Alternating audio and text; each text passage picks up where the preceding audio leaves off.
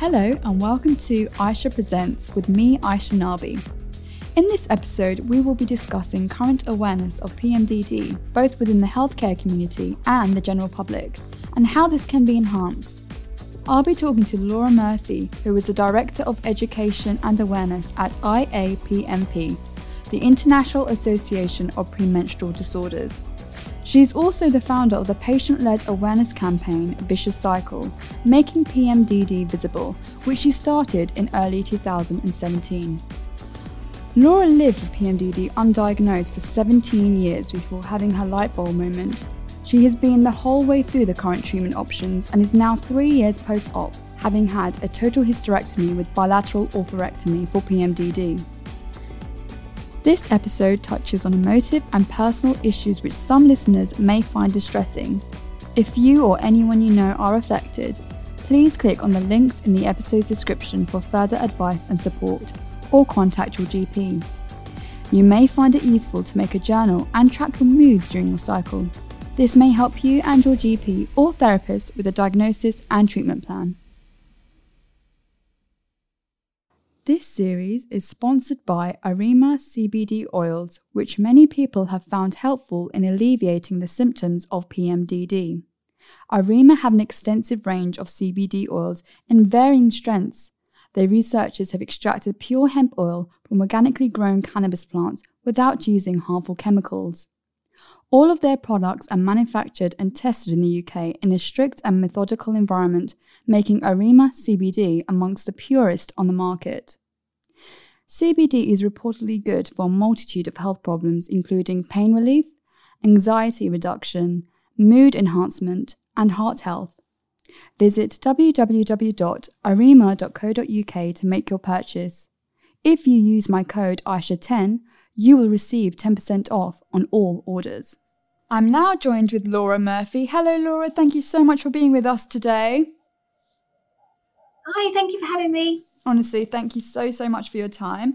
Um, just before we start, I know we briefly spoke before this, and I want to say um, thank you so much for educating me on the fact that PMDD is not just a women's issue, but also an issue for trans men and people who define themselves as non binary. Because we often go about our, like, you know, we often go about thinking that periods and everything to do with periods and etc is to do with women but actually it's not. And you pointed that out really nicely to me when we spoke briefly so thank you for that.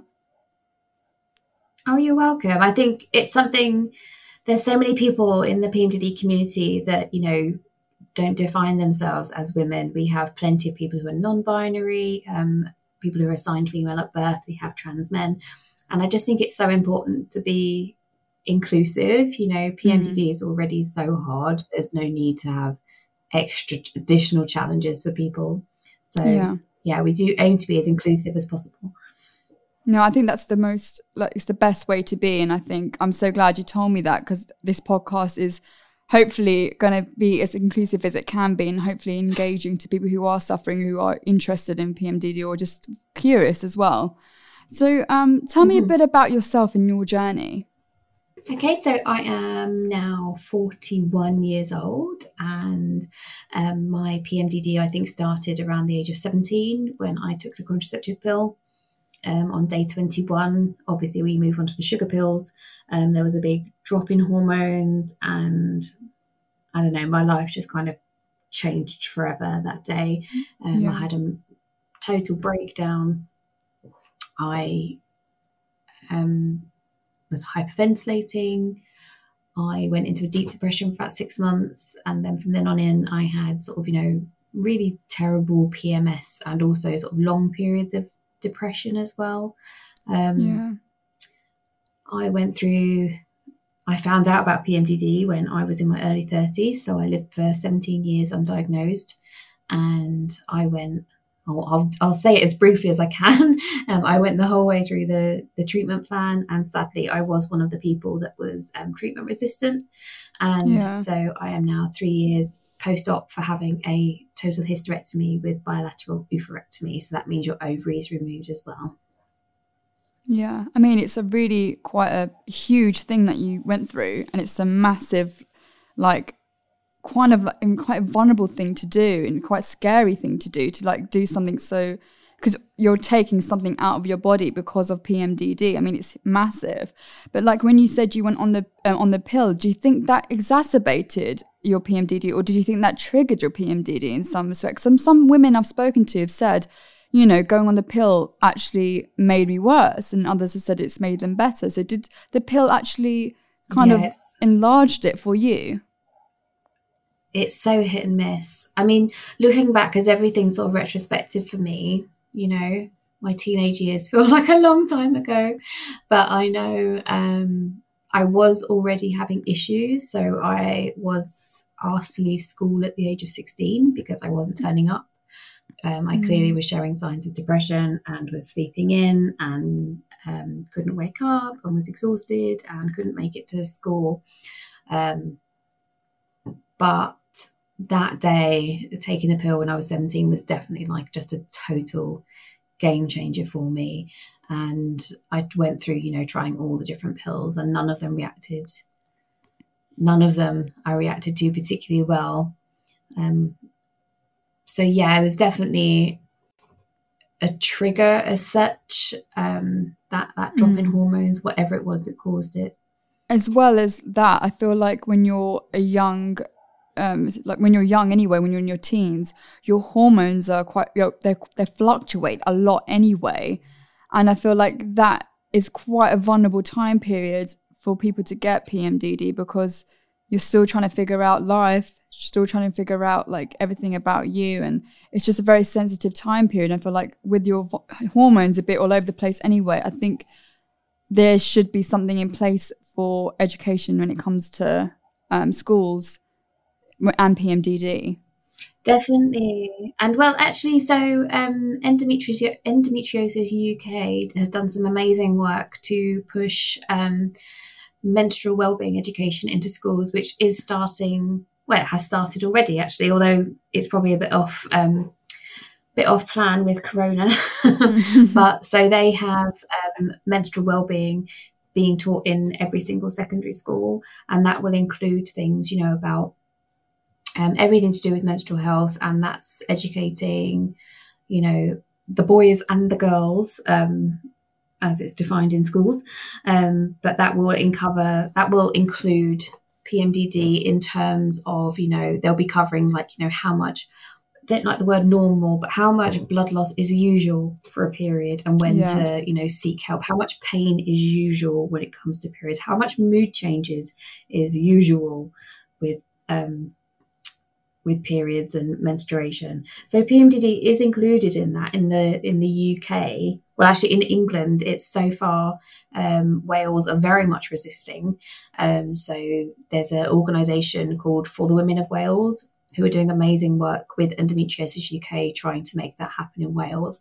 But it is very much um, it is very much changing. Yeah. Trying to push it into, you know, it's now part of the school curriculum. So I think in the UK, we are actually fairly far ahead with that. Yeah. Although it feels like with, you know, women's issues as a whole, women's health is so far behind the times, you know, but at least I think the UK are actually sort of front running in it. Yeah. Which is good for us, but you know, really frustrating to think how it must be everywhere else. And I think the reason because of that is because for years now there's so much stigma and taboo around period and there's so much period shame and it's just nonsense because throughout this series, I've spoken to people like, you know, PMDD and relationships, PMD, PMDD and work, and it obviously affects you in your daily lives and the people around you can, you know, they get that energy from you. If you're in a work environment surrounded by men, surely they should know mm. about these issues as well because they're working amongst women and they have every right to know what we're going through. Yeah, well, I think every person should have an understanding. Yeah. You know, you don't have to have a, a, deep knowledge, but at least, you know, some knowledge so that you can empathize and make adjustments, you know. And I think, like you say, with the stigma, I mean, PMDD is kind of like the double bubble, really. It has, you know, period stigma, menstruation stigma, and mental health stigma. Mm. So you know, for so many years, it's just been like put on the back burner. And I think it's great. There's so much movement going on about the moment, you know, with with periods. It's amazing, like to see everything on social media happening, people just speaking so openly Yeah. about it. You know, times are really, really changing. And I think for teenagers now and younger people, it is just going to be so much easier because it's going to be just a total different landscape when talking about these. Oh, for sure. Like you in the last two years, seeing more like positive period movements on like Instagram and like social media platforms like Facebook as well. Like it is so much more compared to the last, let's say, like three or four years ago. And it's so positive to see that. It's gonna. Um, this Mhm. kind of led me to my next question, which is, what inspired you to start an awareness campaign? Because obviously, having spoken to a few women before on this podcast, they told me their experience when they um, kind of went to the GP to get a diagnosis, and the diagnosis often overlaps with, you know, you might have bipolar. And it's always been that, like, I've heard this time and time again, obviously, having a misdiagnosis and having women confuse PMDD with bipolar. And it's such a shame. And I feel like it's quite hard to differentiate, but with PMDD, it's obviously cyclical. So, what inspired you to start an awareness campaign to make people more aware that, you know, this is PMDD? So the reason I decided to start the Vicious Cycle campaign was very much relating to what you just said, you know, hearing the same story over and over and over again. And at the time, I was running the UK PMDD support group on Facebook. Yeah. And um, it was just the same story over and over and over, really. People who lost years to this and had only just found out about it. People who, you know, lost relationships, were scared of telling anyone how they felt every month because they thought they'd lose their children. Um, and, you know, it's every year or every month that people lose to it, it's just too much. You know, if they're not supported, and if you don't know what, you know, I went 17 years undiagnosed, and that's a long time to think that you're you're broken and weak, and that how you're feeling is your fault, and it's so damaging to people. So I think you know the awareness campaign was really just to push it, push PMDD out into the the limelight, and Yeah. well, push it into the mainstream, you know, so that because you'd hear people talking about mental health and they talk about bipolar, depression, anxiety, never any mention of PMDD. And you hear people talk about like gynecological problems, so PCOS, endometriosis, um, etc., and still never any mention of PMDD. So Yeah. it's like, well, why is this not included in the conversation? Because you live with it, you know how damaging it can be. It needs to be have equal status. Yeah, it's So um, yeah, it's so unheard of as well. Like when you talk about it, like I know from my experience, and I'm sure with you and others, whenever I go to the GP or nurse, I say, "Look, I've got PMDD." They have. When I first went, she looked at me and was like, "What? What is that?" And she actually had to Google it, and it was so patronising. It didn't give me any sort of reassurance at all. So it's No, similar to what you're saying. Very, very common. It's very, very common. But I think the one thing we do have to remember is that PMDD is a relative new diagnosis. It was only officially created seven years ago. So, I mean, in the big scheme of things and medical education, it is really a young diagnosis. So, work is happening to improve it, and some really exciting things are coming.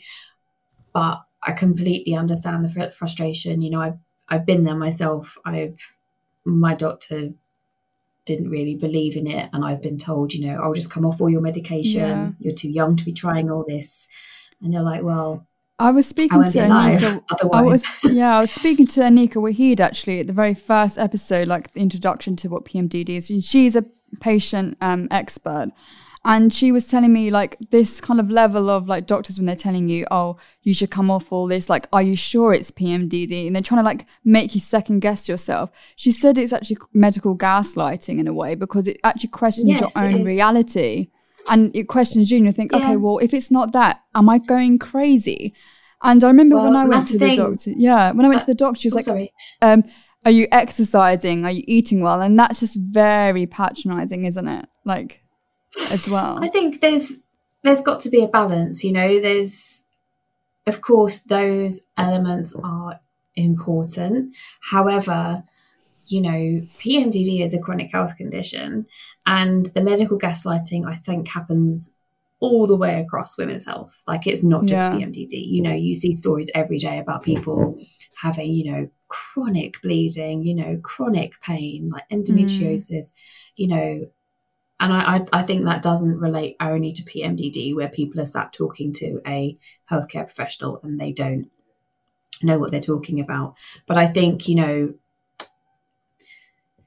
I think so many healthcare professionals don't understand how it is to to live with the condition and how severe it can be. Yeah. So while I get while they're saying, you know, self care and a good good lifestyle is a good healthy lifestyle is important. Well, of course it is. Yeah. You know, and we could say that for every single condition, but that doesn't mean that the person in front of you isn't suffering, you know. And would you tell someone who had um, bipolar, you know, or just go and exercise? It just makes you feel so alone as well, like even more alone. Like, oh, if I I'm doing all of that and that's still not helping me, it just kind of puts you in a sort of rut. Like, yeah, I mean, it has to be start of a it has to be part of the building blocks. Mm. But if that's the only option they're giving you, then that's not very helpful. Yeah. You know, it's um it has to be it has to be part of it. You know, you and, and I'm the worst for this. You know, I am I don't have a particularly healthy lifestyle. And when I was living with PMDD, I definitely did not because, you know, near the end I was sort of losing two weeks and I either wouldn't be hungry or I just want bread. Yeah, or the beige. And then in those two weeks, yeah, and then in those two weeks when I felt well, I was like, I want to go out for dinner. I want to see my friends. You know, I want to go out for that lunch. You know, and I want to enjoy it because I'm eating yeah. out, and so I'm going to have what I want. You know, so I am not one to preach about healthy living fully. Hands up about that one. But I think you know it, it's about balance it's about saying to someone you know well these are the the stepping stones that we start from like you know yeah. are you having a lot of caffeine are you um you know there's so much substance abuse and like self-medicating um in PMDD you know and I'm sure so many of us have experienced that that those things are important to mention but if that's the only option they're giving you rather than mm. real empathy that's not helpful I feel like I was also speaking to, um, well, I spoke to rather, um, Natalie Ryan Hebert in the PMDD and mental health, and she made a very interesting point that sometimes PMDD can really manifest itself and really magnify down to a specific trauma or something that happened. Mm-hmm. And around the luteal phase, do you know, like the week before you come on your period, if there are certain triggers of involving something that you went through, it can really like bring on the PTSD and the panic attacks. And to be fair, it's something that I went through. I went through something quite traumatic a few years ago. Um, and like, if I am triggered by anything like that, it really like tears me down and it gives me P- PTSD, re- especially in my luteal phase. I won't be able to speak about it, but it's just and then once you come on it's like oh i can actually breathe again i can see things rationally and i know that was in the past and i'm stronger than this do you feel like that mm-hmm. is true in, to some extent about the trauma link yeah i would say so i mean it is like a magnifying glass isn't it you know and then you put in the dysphoria and the ideation and it just kind of becomes this tightly wound complex yeah what does trauma to unpick? What does in awareness entail, and how does it manifest itself? So, do you know when you create these awareness campaigns, what, how what does it like? How does it manifest itself? Sure. So, um, there's two sort of different strings to that for me. So, in terms of Vicious Cycle, it's a patient led project. So, it's about reaching um, potential patients who may be suffering um, but don't know about PMDD yet. It's about finding people who may have um, a misdiagnosis, and it's about improving um, standards of care. When it comes to my role at IAPMD, so my actual job, um, awareness is more at a um, a provider level at the moment. So we're doing lots of work, you know, moving towards doing provider education so that there are more trained um, blah, so I'm looking for trained, empathetic providers that people can go to about PMDD. Yeah. In your opinion, how well informed are medical professionals about PMDD? I know we briefly spoke about it before and how when I was talking to Anika Wahid, that there are, is some element of um, medical gaslighting. In your opinion, how well informed are medical professionals? I would say it really depends on that person's interest. PMDD, like I said, is still a relatively new diagnosis. You know, it was added to the DSM 5 in 2013, and it was only, I think, late last year that it was added to the ICD 11. Mm-hmm. So that's the international um, classification of diseases. So it's really new and it's really frustrating. And I know people are probably going going to want to scream at me. and I understand it because I used to be so, so angry, so, so angry that you'd go and see these doctors and they didn't know. Mm. But GPs can't know everything, yeah. but they should have a good understanding of all women's health problems. Like it shouldn't be an optional that they do.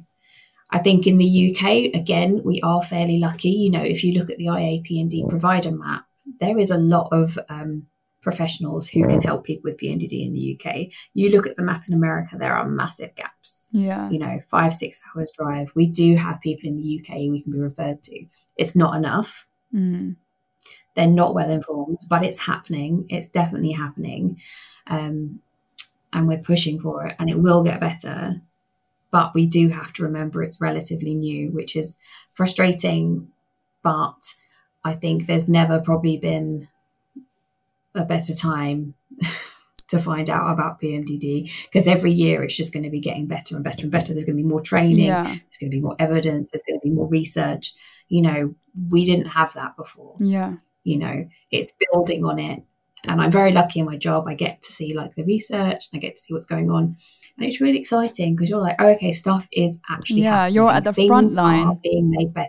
Yeah, you're at the front line, and well, you get the dialogue going, and very, it's improving.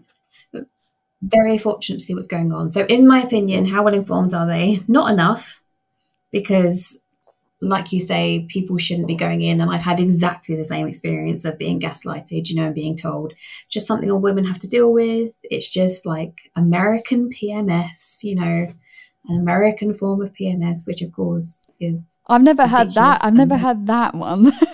American yeah, PMS. No, it's just it's just an Americanism for PMS because they know it's in the DSM five. So yeah, it's it in no way near describes what it's how challenging I won't swear how challenging it is to to live with and go through yeah PMDD every month. So I would say they're not well informed enough. It's happening. I want to give people hope that, you know, not every person walks into a doctor's surgery and is met with issues, and too many people are, but we're working on making that so much better. So it's only going to get better and better and better. It's kind of, I've got another kind of point here actually leading to that um, which is as GPs in particular are gatekeepers to other NHS services, how well informed are they and what can be done to improve this? So, like, obviously, we were speaking about how like aware they are with PMDD. Like, what could, mm-hmm. in your opinion, what could they do because they are gatekeepers really to improve their education and you know the information they intel and keep? Well, I, th- I think that comes from higher above, to be honest. So recently, uh, we were involved in the Royal College of Gynecology's um, Better for Women program. Um, you can find it all online. you can download the whole thing. Yeah, and um, you know, there's all women's all all party parliamentary groups on women's health. The Royal College of Gynecology have done so much work on what needs to be done to improve uh, women's health in the UK, and it needs to come from above. You know, it needs to be in the training.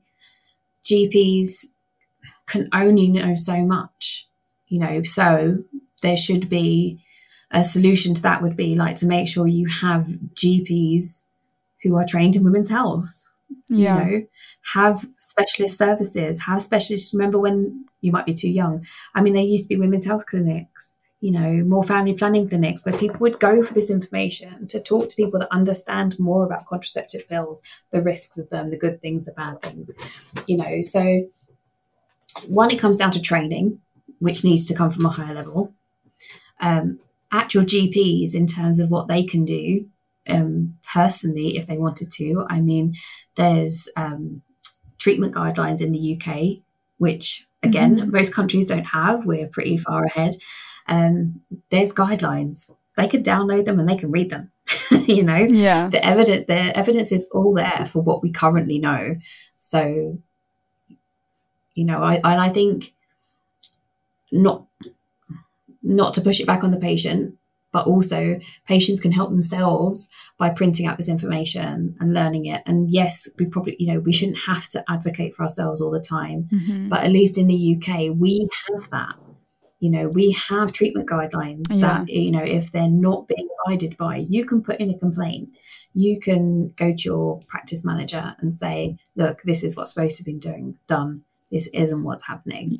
You know, we have a bit of leverage.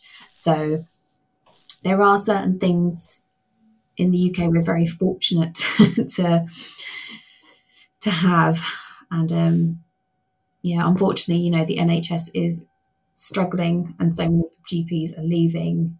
So I, I think I think personally, like women's health centres and women's hub, women's health hubs, yeah, are kind of the way forward for all these conditions because far too many people, not just with PMDD, but um, spectrum of, of health disorders yeah. are just falling through the cracks. So I, I think it's got to be a real joint up effort. But I would definitely recommend looking up the the Better for Women. It's got some really exciting steps in it. Thank you for that. Yeah. It's funding. Funding, funding, yeah, funding. Funding. It always comes down to money at the end as well. Yes, it does. It does. Um, in what ways do you help people who suspect they have PMDD look for signs, and what advice do you give to people who have have it and they want to manage the symptoms? Um, so I'll break that down into two answers. In terms of people who suspect they have PMDD, um, would always send them to the IAPMD website. There's loads of information. There's a really good web, uh, there's a really good page on there called I think I have PMDD which kind of really talks you through the basics, you know, mm-hmm. to track your cycle. You know, it, it gives you a downloadable, uh, printable sheet, um, a tracker app, you know, so you can start tracking your cycle. You can start tracking your symptoms alongside your cycle. Yeah. And that will hopefully help you and your doctor distinguish between PMDD and PME um, because they're so often confused and quick question overlapping. Well, what, quick question, quick question. Just so if people aren't mm-hmm. aware what PME is, could you quickly break that down for us as well? Because obviously, I sure. only recently found out about PME. I'm constantly learning about this, um, even though I'm yeah, suffering um, a bit from it. But PME is quite a new thing. So, yeah, if for people who aren't aware. Sure. So, um, PME is premenstrual exacerbation, and this happens across so many health conditions. Um, IAPMD focused mainly on the sort of psychiatric ones, yeah. so um, flaring up of bipolar symptoms, borderline personality disorder, anxiety, depression, any mental health disorder that will be exacerbated in that luteal phase. It also happens for um, physical health conditions, so um, yeah. you know arthritis, fibromyalgia. There's all these connections that you know the hormones flare these symptoms up. So when you were talking about PTSD, yeah, that would you know it's likely that you perhaps you know i'm not going to diagnose you i don't know enough and i'm not a doctor but you know it can be that people with ptsd you know have pme where perhaps you're you're dealing with it okay mm. and then you know it just flares there's yeah. these sudden triggers or it might be part of your pmdd you know it, it was something that really needs to be looked at yeah, I mean that's like um, such a good point that you've made now. Yeah, like honestly, now that you said that, it's really worth looking into that because it definitely does flare up during the luteal phase, and it does feel like I'm just so not in control of it, and it's just very overwhelming and very debilitating. Yeah, and it's hard because so PME is even newer a phenomenon than PME. It's not an official diagnosis yet. It's a phenomenon that's being studied.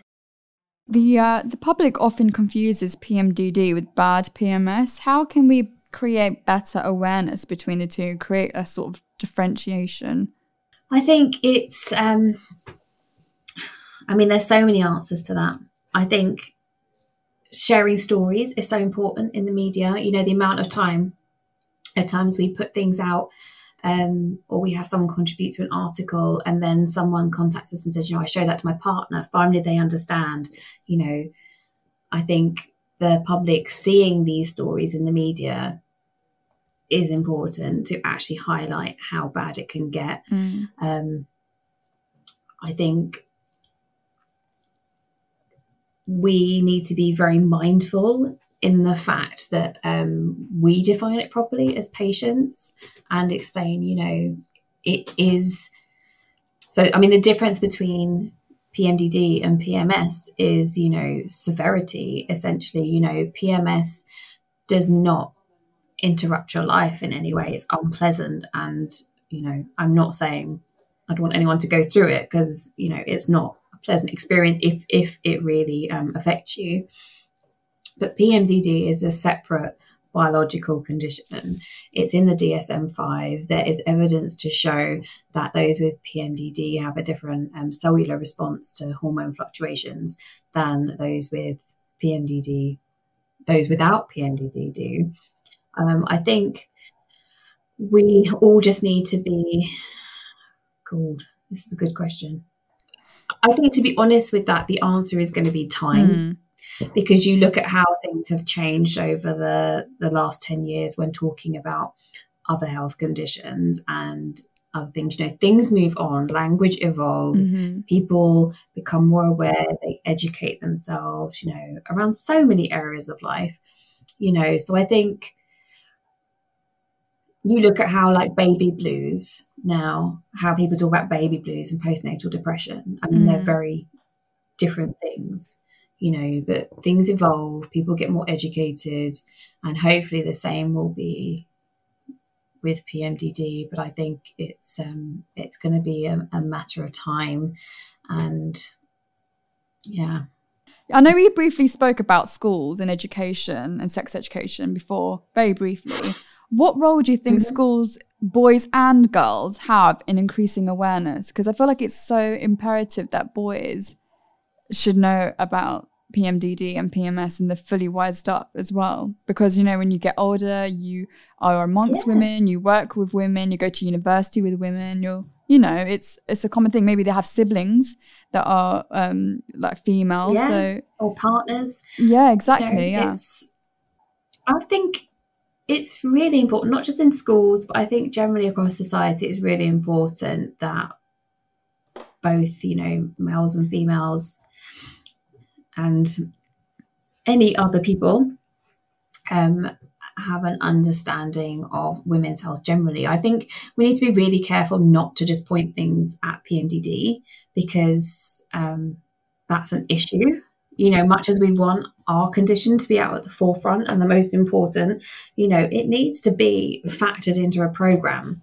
You know, it needs to be that um, in schools, they're educated about periods, blood loss, mood changes, lumps, bumps. You know, I thought one one event I went to that was really sad, and she said um, a woman. It was a women's health um, event up in London, and one of the speakers said, you know, why it's so important for me that young people, especially men and boys, are educated about this stuff is because she had um, got vulval cancer, cancer mm. of the mm. vulva, and her son, who was a teenager, didn't tell anyone. He didn't have any support. He didn't tell his friend because he was so embarrassed to mm. say the word vulva. Yeah. In front of anyone. And she's like, that's just, and that always stuck with me because I just thought it's really it's so sad, sad, that he had to go through that yeah. through embarrassment and and he was know, dealing with it alone. Yeah, yeah, not not wanting to tell all his friends, not wanting to say the words, and not wanting to talk about vaginas and vulvas, and you know, it's I think, I mean, there, there's so much to be said around it. You know, it's not just PMDD, it's understanding bodies, it's yeah.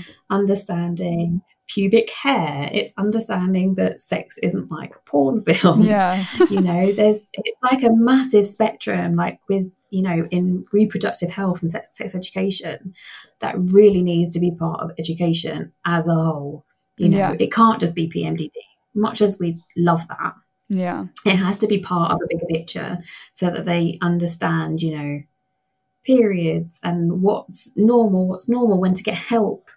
You know, the fact that, you know, sex isn't a porno yeah. and consent and all these things that come under this big a big spectrum that need to be understood and um, you know factored into educational programs yeah, no, I completely agree with you there. And I feel particularly proud actually because my producer's a man and he's been listening and been editing these episodes for this series and he's been fully wised up on what PMDD is. And I feel like, ah, oh, do you know I've made a difference there?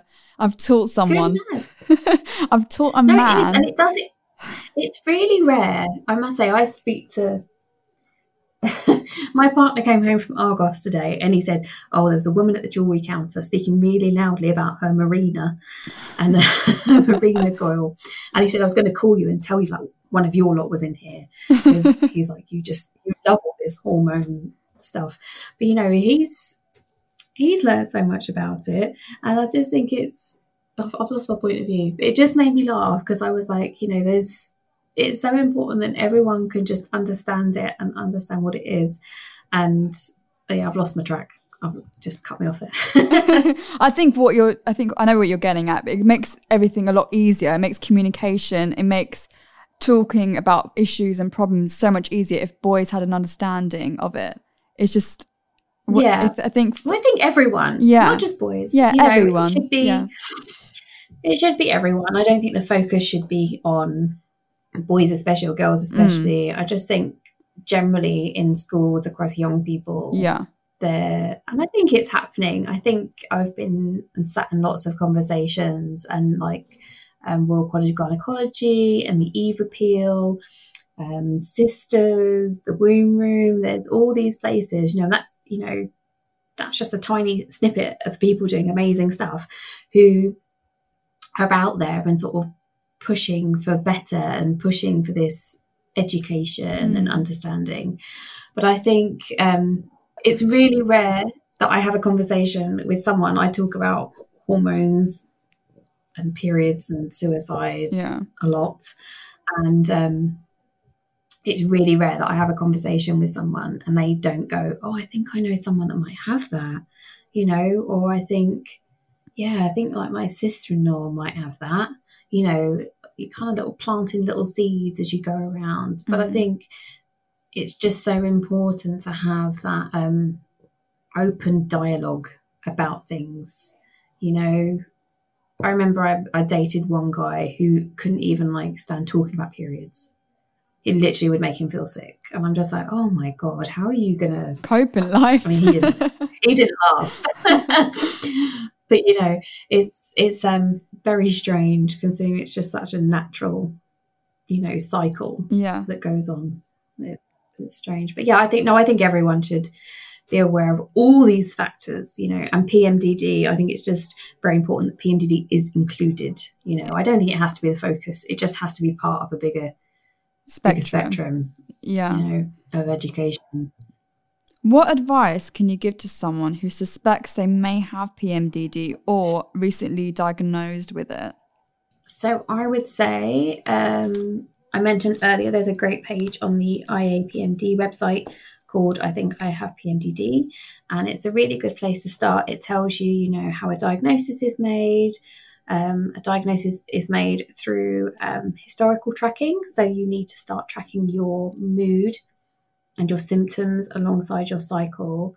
Um, this is really important to distinguish between PMDD and PME um, because lots of people. We have a self screen on the IAPMD website, and it's usually about 50 50 that people who fill it in may sort of 50% sort of go PMDD and 50% end up PME. So which is quite interesting because we're mainly known as a PMDD website. So it goes to show just how many people might be misdiagnosed again. So they might be diagnosed with PMDD, but actually be better suited to having PME and having the root cause of that treated. So um, I would say, personally, for me, read, read, read. Like I read everything I could, join support groups, get some support, get understanding. I would, yeah, I would say to someone to educate themselves because sadly we do still have to advocate for ourselves generally, and that sucks. But there are lots of tools available to help you do that. There's loads on the IAPMD website. I would say join some Facebook groups, find some peer support, connect with your people because it's such a relief to connect with people who, who get it without you having to explain it. They know what, like, you know, I'm day 26 means. They know what I'm ovulating means yeah. in terms of PMDD. Like, there's a, a natural understanding and empathy there. So, for me, educating myself was just really, really important. Um, and I think that's just such a good place to start because then you've actually sort of got a bit of a base to to work from. Um, and again, you know, I'm bigging it up at the IAPMD website. We're working really hard to to make sure it's really comprehensive and has information that people can need. We're just working on um, updated treatment guidelines for patients, like patient versions of treatment guidelines, so people know what to expect and you know, do SSRIs work for PMDD? And do, you know, should I take a gap in my birth control or should I take it all the time? You know, all these things, we're going to have it broken down really, really easy for people so they can actually sort of like navigate the, the treatment journey a bit easier. I will attach that link in the episode's description because I think it's really important and resourceful information that everyone should read anyway. But um, yeah, I'll make sure I attach that in the episode's description. And as for the Facebook groups, I yeah, found because I'm I've joined them as well, and I feel like I've now and with doing this podcast with these amazing women, I feel like I've now found my tribe of PMDD warriors. Yeah. And it's so humbling. It's so yeah. nice to be able to t- talk to people who have gone through it and, like you said, ex- know exactly what day 26 means and etc. etc. I've made such wonderful friends through having PMDD. Not that I want it, but at least I've met some really amazing people who completely get it. They understand, you know, when you're really, really low and perhaps, you know, you're not going to hurt yourself, but you know you don't want to be there anymore. And yeah. you can have, you know, I've got so many friends I can WhatsApp and be like, today is bad. And they know I'm safe you know, but it's a silver lining, isn't it? To who kind of get it. Yeah, it is a really nice silver lining. I have to say, I'm I'm very fortunate, and um, I'm kind of weirdly fortunate that it's kind of led me into a, a career in a strange way, but um, it's definitely a strange experience to have PMDD. Well, it's definitely an amazing thing that you're doing, raising awareness, and you're making the movement a lot more easier for people who are suffering and getting the dialogue heard. And you're doing an amazing, like when I see it's a fantastic job. And I've got a lot of respect for you and everyone that's come on. But thank you so much for coming on today, Laura. I know we've been doing this in lockdown and it's not been easy, but um, I really appreciate your time. oh, you're so welcome. Thank you. That's all we have time for now. Big thank you to all the strong, inspiring women who participated in this project. If you enjoy these episodes, make sure you tune in to my next series, which is focusing on men's mental health. Don't forget to subscribe. Produced by the AV Club Podcast Production.